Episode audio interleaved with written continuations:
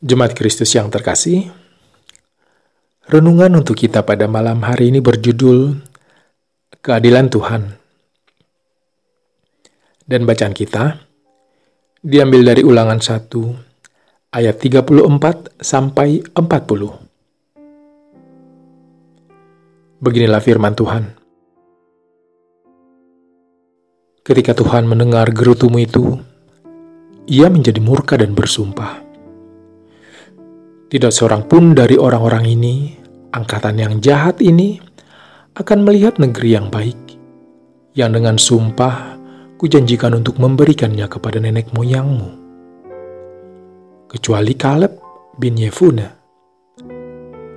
Dialah yang akan melihat negeri itu, dan kepadanya, dan kepada anak-anaknya, akan kuberikan negeri yang diinjaknya itu.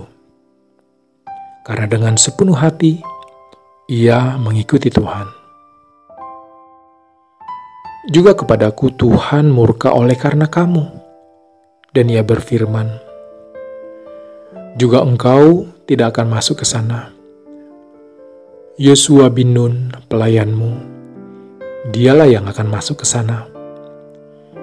Berilah kepadanya semangat, sebab dialah yang akan memimpin orang Israel sampai mereka memiliki negeri itu dan anak-anakmu yang kecil, yang kamu katakan akan menjadi rampasan, dan anak-anakmu yang sekarang ini, yang belum mengetahui tentang yang baik dan yang jahat.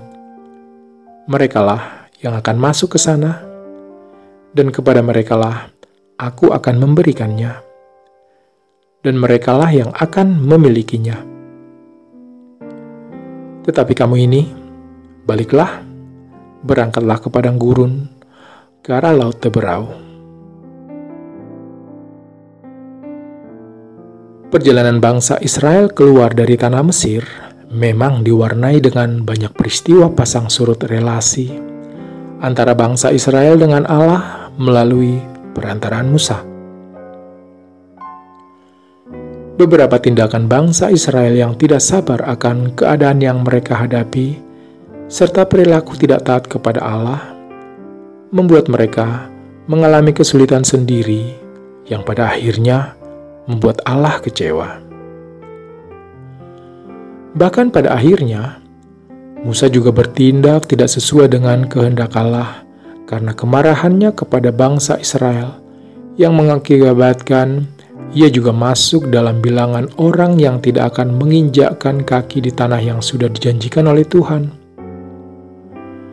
dalam bacaan kita, ditunjukkan bahwa hanya dua orang dari generasi Musa yang akan masuk ke negeri yang dijanjikan Tuhan, yaitu Kaleb dan Yosua, dua pengintai yang mendorong umat Israel percaya pada rencana Allah.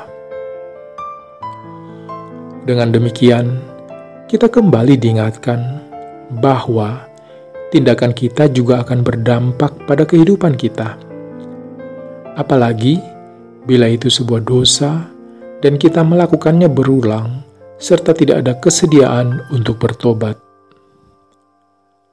Bahkan, tanggung jawab itu semakin besar bila kita adalah orang-orang yang dipilih untuk menjadi pemimpin bagi komunitas iman kita.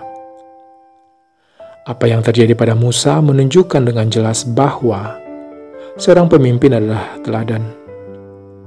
Sekali bersalah, akan memberi dampak nyata pada para pengikutnya.